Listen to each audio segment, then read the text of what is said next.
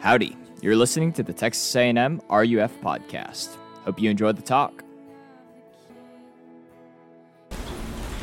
Hey everyone. So for today's scripture reading, we good? So for tonight's scripture reading, we're going to be reading from 1 Corinthians 7 and Matthew 19. So if you want to follow along here in the scripture reading on the screen, I'll go ahead and read. Now, as a concession, not a command, I say this. I wish that all were as myself am, but each has his own gift from God, one of a kind and one of another. To the unmarried and the widows, I say that it is good for them to remain single as I am. But if they cannot exercise self control, they should marry, for it is better to marry than to burn with passion. I want you to be free from anxieties. The unmarried man is anxious about the things of the Lord, how to please the Lord. But the married man is anxious about worldly things, how to please his wife, and his interests are divided. And the unmarried or betrothed woman is anxious about the things of the Lord, how to be holy in body and spirit. But the married woman is anxious about worldly things, how to please her husband. I say this for your own benefit, not to lay any restraint upon you, but to promote good order and to secure your undivided devotion to the Lord. And I say to you, whoever divorces his wife, except for sexual immorality, and marries another, commits adultery. The disciples said to him, If such is the case of a man with his wife, it is better not to marry. But he said to them, Not everyone can receive this saying, but only those to whom it is given. For there are eunuchs who have been so from birth, and there are eunuchs who have been made eunuchs by men, and there are eunuchs who have made themselves eunuchs for the sake of the kingdom of heaven. Let the one who is able to receive this receive it. Y'all bow your heads with me in prayer. Dear God, I thank you for this day. I thank you for giving this opportunity for us to provide, this opportunity for us to come together every week, every Wednesday, to be able to build and cultivate all these godly relationships. I'm thankful that you have this spot on us for us to come together on A&M's campus every Wednesday. I pray that you'll bless the sermon that Austin is about to give to us, and bless the night following as we fellowship together here and out in the Hebrews. Amen.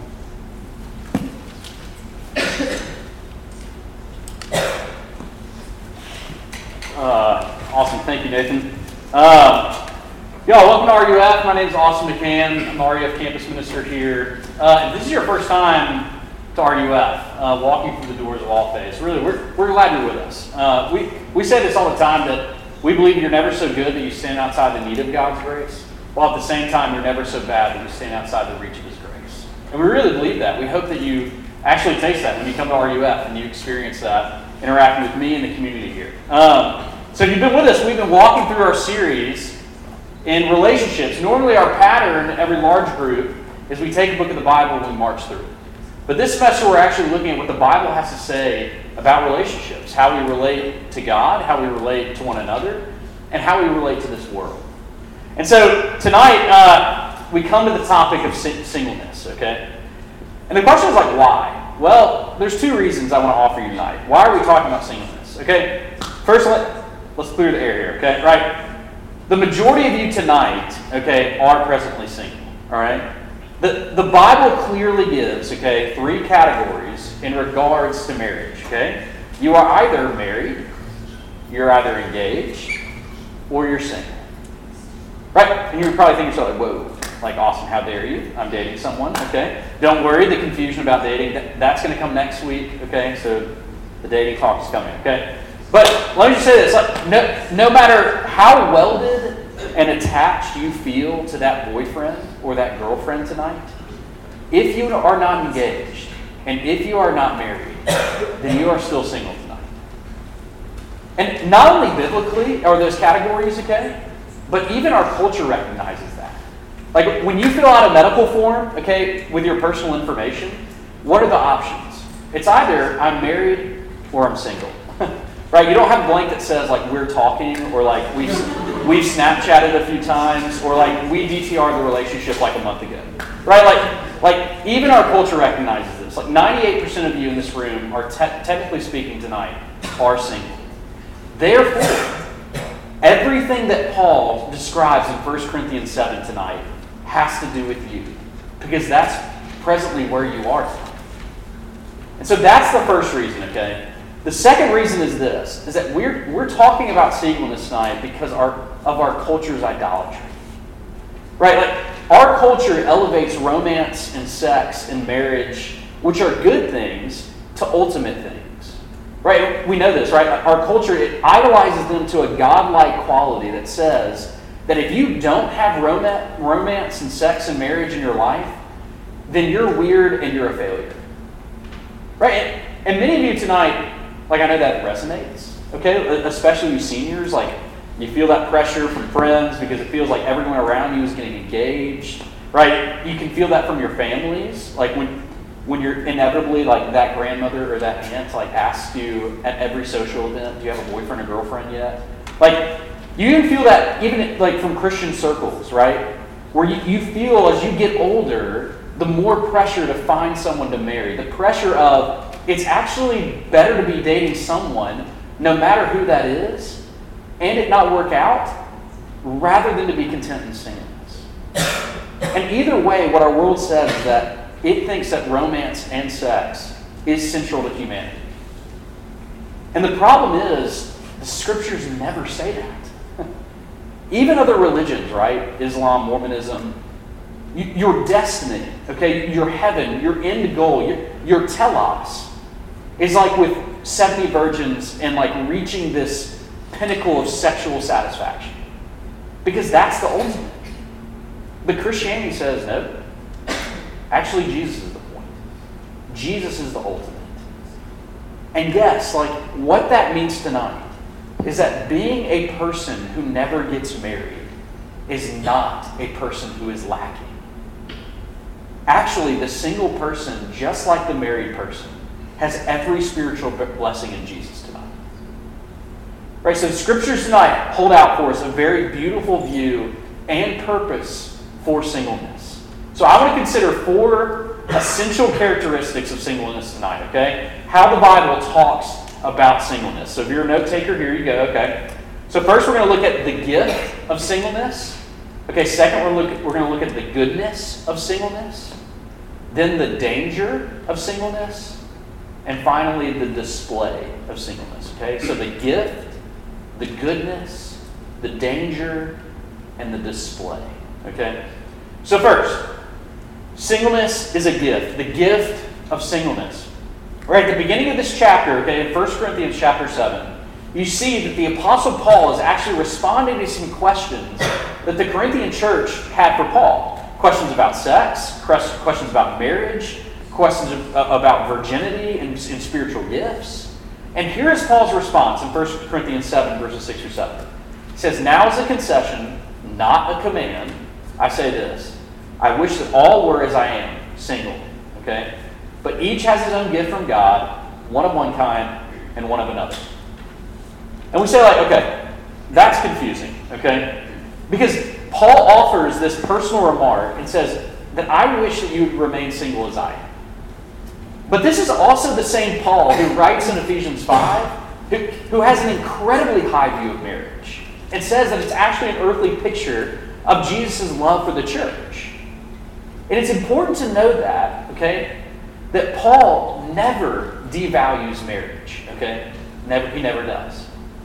He, he does in this, in this passage, okay? He gives his concession and says, hey, if you get married, there are going to be more troubles in your life rather than the troubles that you'd experience if you weren't married at all. Why? Well, because you're marrying a sinner, and being married to another sinner, that's going to create some troubles. Okay, we'll talk about that in a second. Right, but in this concession, he's not elevating singleness as some elevated holier status, okay? But he also refuses to let anyone think of someone who is single to be incomplete or to be lacking or to be any less valuable in God's sight in regards to his kingdom. Right? And so Paul uses the language here, the vocabulary of gift. Okay, why? Well, what does it mean to see singleness as a gift from God in order to live for Jesus? Well, realize how beautiful this is, okay? It means this it means first that you understand your ultimate purpose in this life. Okay? That, that your purpose, that my purpose, is not marriage and sex. But our purpose is in being created and redeemed and sustained by a God who calls us to seek after his kingdom and glorifying him and enjoying him forever. That's our purpose, really. And that, I want you to hear that that actually frees us tonight to place singleness and marriage actually in its proper place, which are gifts to be used as means by which we accomplish that ultimate purpose in living for Him. Okay, so, right, the, two greatest commandments in the Bible are not get married and go have sex, okay? Whether, whether you're single or married, our call, the greatest two commandments in the Bible, is to love God and love others. Right? Don't forget all the way back to our, to our third large group, right? Don't forget God's will for your life. Right? His will for your life is your sanctification.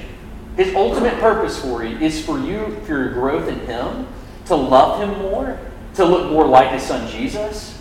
And for some of you, that will look like singleness. And for others of you, that will mean marriage. Both are a gift to be used for God's glory. Right? And this, and this needs to be emphasized tonight, okay? Because our culture, even the Christian culture, right, has so elevated the traditional family and marriage that a single person can kind of feel like a second class citizen, right? Kind of like a Hufflepuff, right? Like, like no one really wants to score a Hufflepuff in their house on the, on the quiz of Harry Potter, okay? Just admit that, right? Like, or, or if you do, you kind of say, yeah, I got, I got Hufflepuff, you know? Like, every Hufflepuff. I'm sorry, I know you're very offended right now. Um, so sorry to all the Hufflepuffs in the room, right? But, but like, that's how, how we in our culture, like, view singleness, okay? To be kind of this, like, patronizing, oh, like, you, you poor thing, you know, like, pat, pat on the head, right? But not according to the Bible. Singleness is actually a gift from God. It's exactly where He has you. Your relationship status has nothing to do with God's love for you. The gift of singleness in marriage comes from God who is good, and it's cosmically impossible for the Lord who is goodness, goodness itself to give you a bad gift. Right? Have you seen those video like those videos of, of prank gifts? Right? Like not gifts, G-I-F-S, G-I-F-T-S, right? Like like where, where people actually like give someone like a huge box at Christmas and they start opening it and then it's just another smaller box. And then they open it again and, just, and they just like spend hours like opening this box and usually like they get to the end and I don't know, it's like nothing's in there or it's like a picture of someone giving you the bird or something. Like like that's how we view singleness a lot of the times. When we hear that singleness is a gift, right? We're like, okay. But singleness, it's not that kind of gift from God. It's not a prank gift, okay? It's actually a precious gift. It's a meaningful gift. It's a purposeful gift. Why? Because all gifts come to you through the hands of the one who suffered and died for you. And, and if you're here tonight and you're not married, you have that gift right now. And the question you have to answer for yourself tonight is this is what will you do with that gift? Like, really? Like, will you wallow in anger? Will you dismiss it? Will you refuse to receive it because you can't imagine the thought of ever being single? Like, will, will you abuse it by saying, man, like, I'm still going to hook up and have sex with whoever I want? Like, you see, when, when you forget your ultimate purpose and the gift giver, then you will always distort, neglect, misuse, and be angry about the gift of singleness. Always. One author says this that, that Paul never diminishes marriage, nor does he diminish singleness. Paul ne- never or never elevates marriage, nor does he elevate singleness. What he diminishes is discontentment. And what he elevates is God's goodness to give good gifts to his people, all of his people.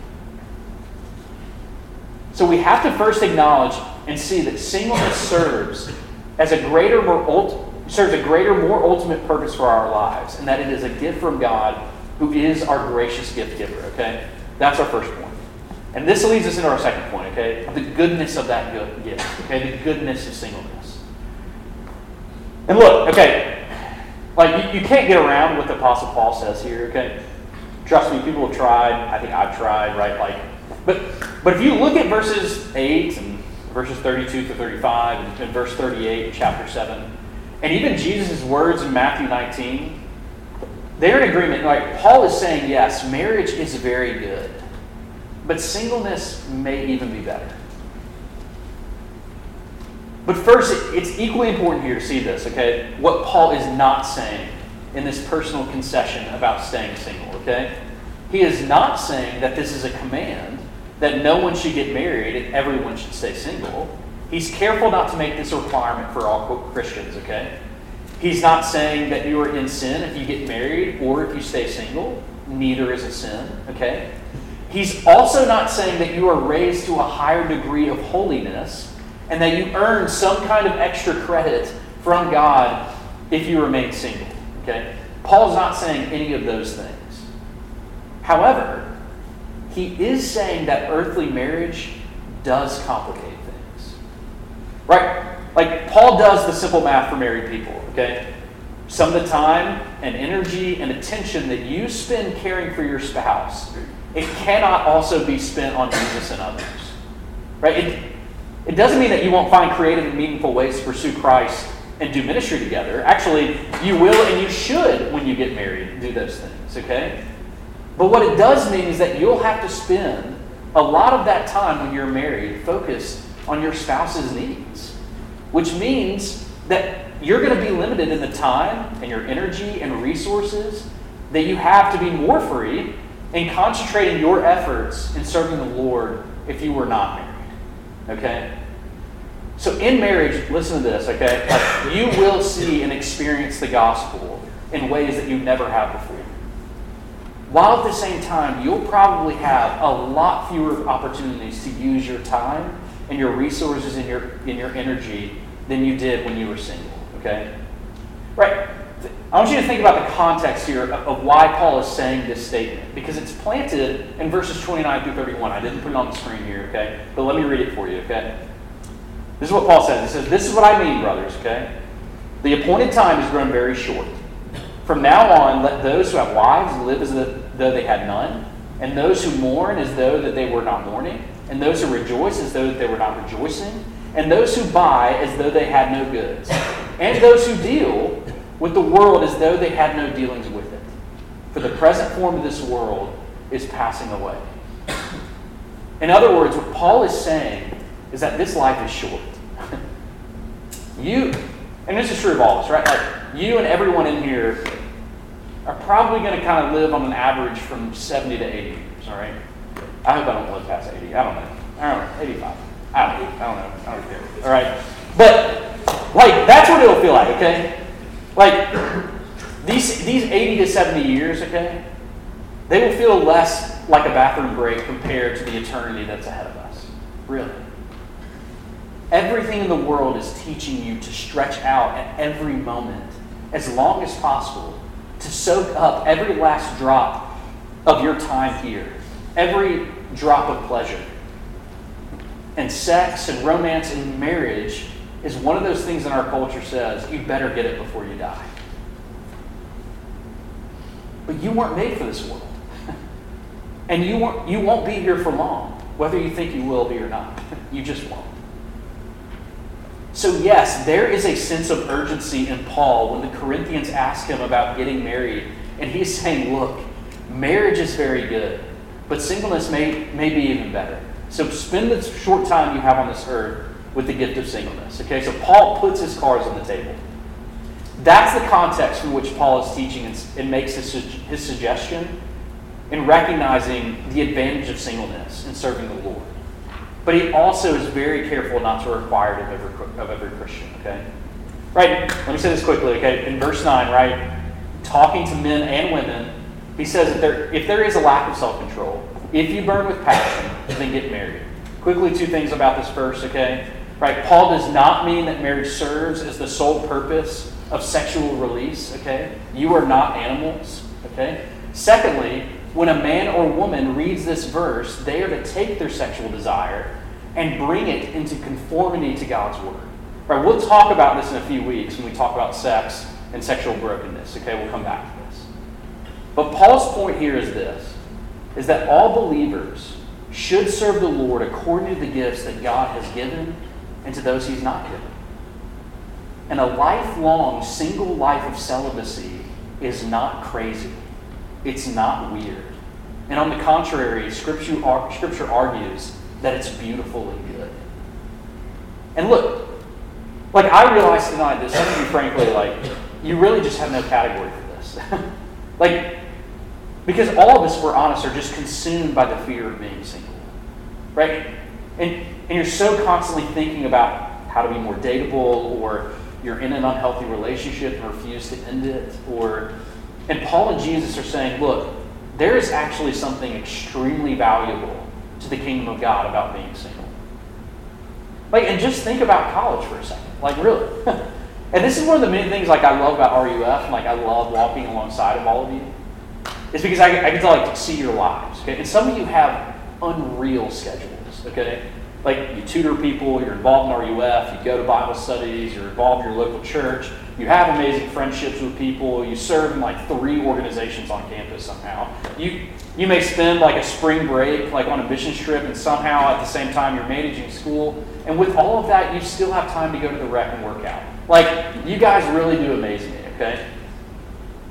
And you know why? Like a big reason you can do all those things? It's because you're not married. like your schedule and the amount of things that you do is it's going to look different at some point when you get married. It just will. And hear me say this, okay? Like this campus and this world, it needs people who are single. Okay, the church needs single people, young single people, middle aged single people, old single people. Because there are a lot of people that need to be loved. So while you are single, and yes, even dating someone tonight, okay, because they don't have the right over your, over your time, okay, you're not married. We'll talk about that next week, okay? Ask yourself this question. Like, who around you needs your presence? Like, who around you needs your time and needs your attention? Because it's obvious in calling, in the calling of marriage and family, when your wife is sick and when your kids are screaming and they're crying at 2 a.m. from a nightmare, like, that's who you're supposed to love, okay? But as a college student right now, while you're called to singleness, which doesn't mean you can't date, go date, or pro dating, go date. It's awesome, okay? What what needs do you see that, that no one else is seeing? Like, what are you noticing that needs attention that no one else seems to be paying attention to? There are ample people to love in your life, and you have the opportunity to do that. Don't waste your singleness. God says that it's a gift, that it's good, and it's for His glory.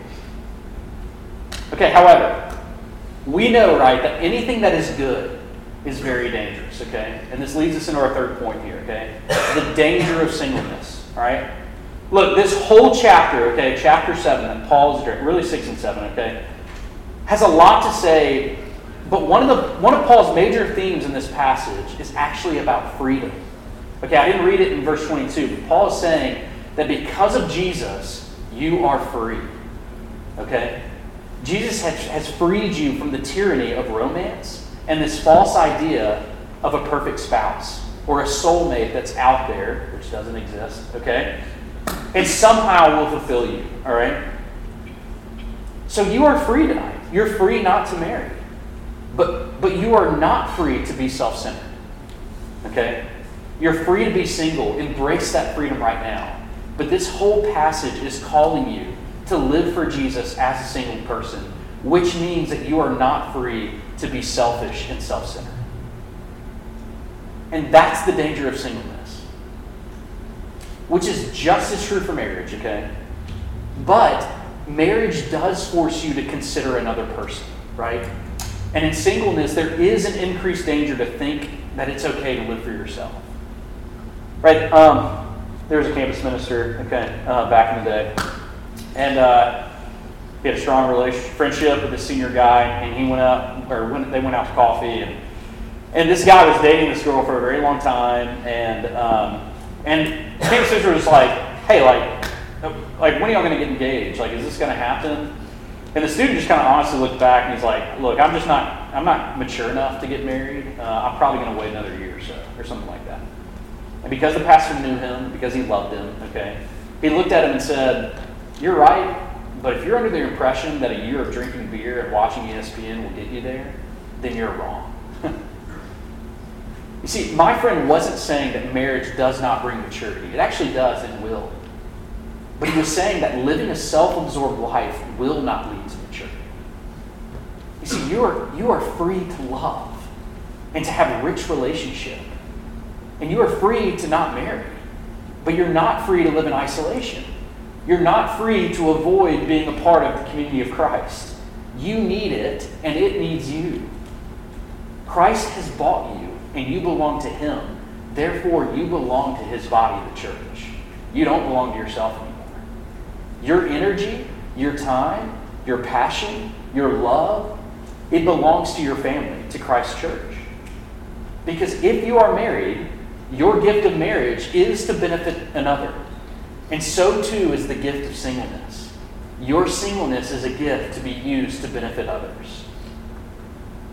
Right? There, there are two symptoms that I've noticed in the danger of singleness here, okay, that I want to address.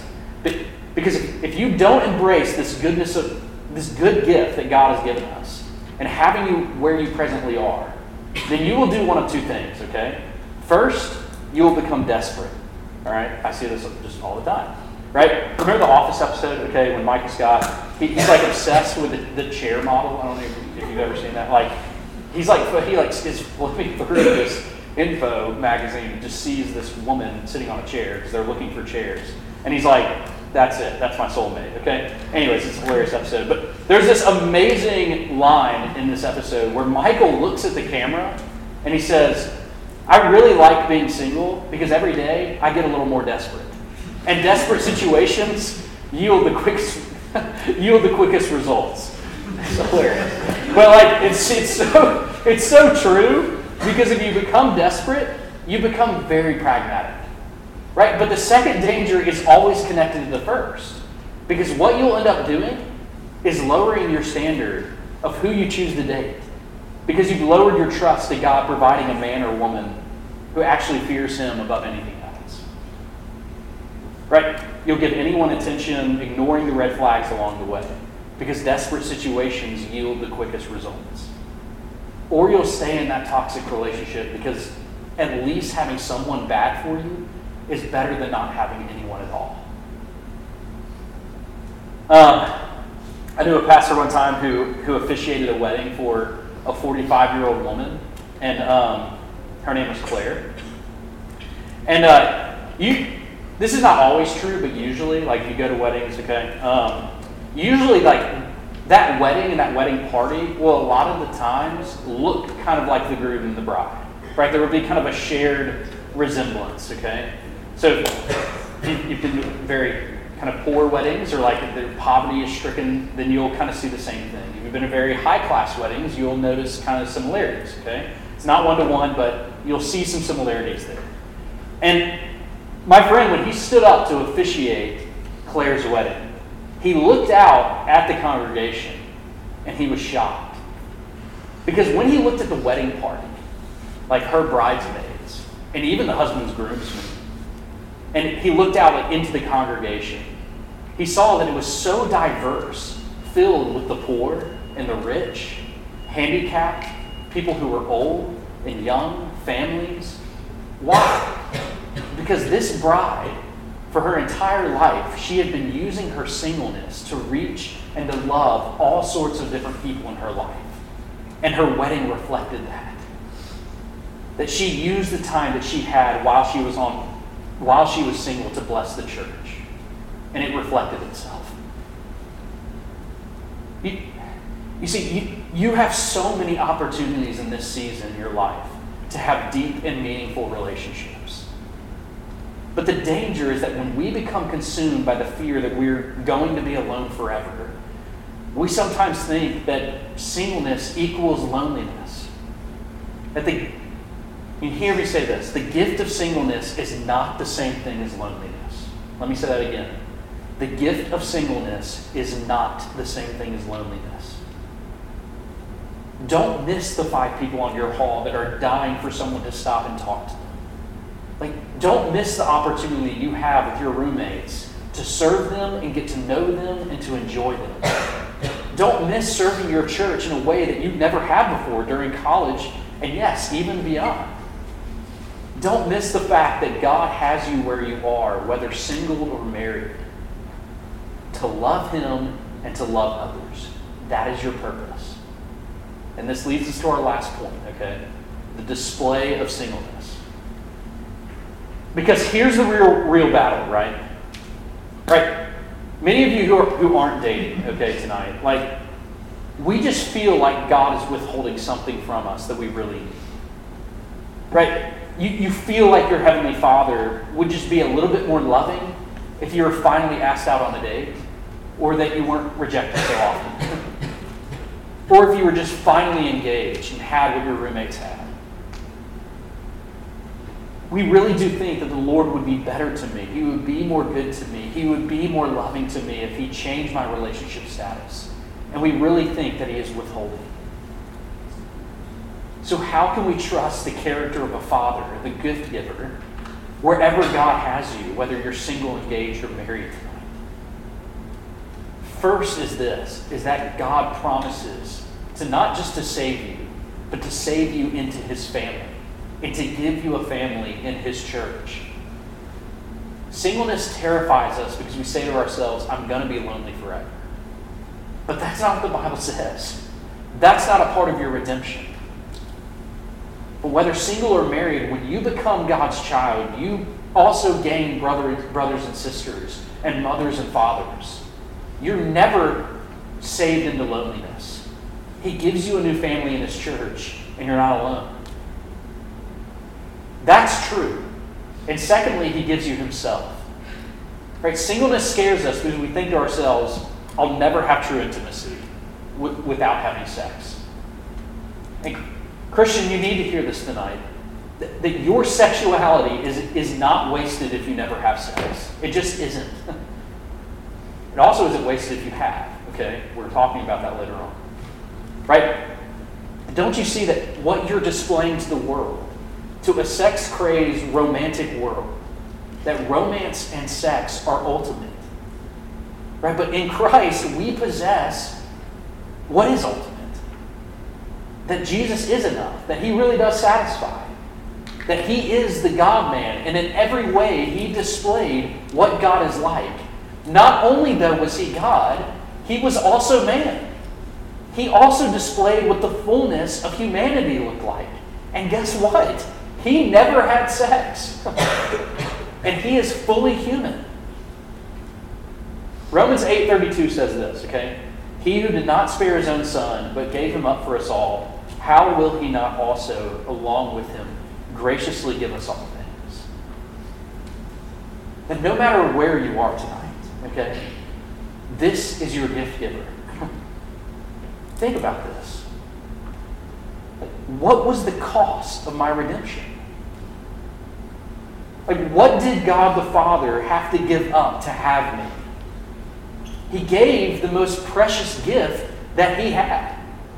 He gave something of infinite value. He gave up His only Son to be on the lonely on the cross for you so that you would never have to. Jesus on the cross cries out in terror, My God, my God, why have you abandoned me? As he takes the penalty of our sin, he takes the loneliness, he takes the abandonment, the wrath, and the anger that you and I deserve. The Father gave up his Son so that he could bring you into his family, so that you would never have to be alone, ever, but to be with him and his people forever. Let me tell you about George, okay? Um, not George Devaney, old art intern. Uh, love that guy. Um, we still love George, okay? Uh, right, different George. Uh, George was a college student, okay, uh, who struggled to see, actually physically, okay? He began to go blind actually in high school, and it actually continued to get worse and worse as he got into college. And it actually, he actually ended up getting engaged in college. But it was around the same time that he was actually beginning to lose fully his eyesight altogether that actually his fiance left him and called off the wedding. And uh, he continued in his studies, Now he was blind and he was completely alone. And George's sisters actually came alongside him and they encouraged him in his depression. And the story goes that it was after one of his sisters became engaged, he just, it crushed him, right? He became so depressed. And he wrestled with the fact, like, God, like, what are you doing in my life? And then, in 1882, out of that experience, George Matheson wrote these words that we sing very regularly in our breath. A love that will not let me go. I rest my weary soul in thee. I give thee back the life I owe, that in thine ocean depths its flow may richer, fuller be. You see, whether you are married or betrothed or unmarried tonight, if you are a Christian, you need to know something very important that Jesus was single. He was single for you, He was lonely for you. He never second guessed God's goodness, even in the loneliest moments of his life. Marriage displays the picture of the gospel, but singleness displays the sufficiency of the gospel. Marriage displays the picture of the gospel, but singleness displays the sufficiency of the gospel. You see, tonight, God never promises any of us, He never promises marriage, He never promises us a singleness. He promises Himself. He promises that whatever He calls us to, no matter how long or how hard, He will never cease being good to us. Aggie RUF, let's not waste our singleness. It's a unique privilege to display to the world that Jesus alone satisfies and that his gospel is sufficient. That's an invitation. Let's pray.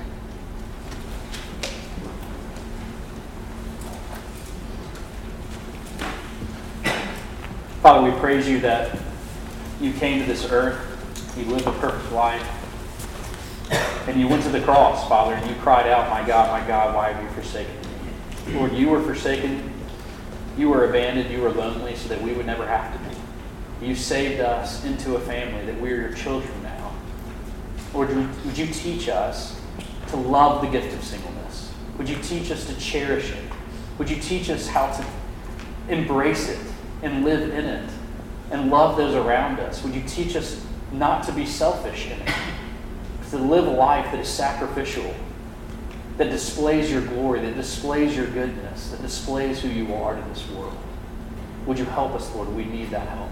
It's in Jesus' name we pray. Amen. We hope that you've enjoyed this episode of the Texas A&M RUF podcast.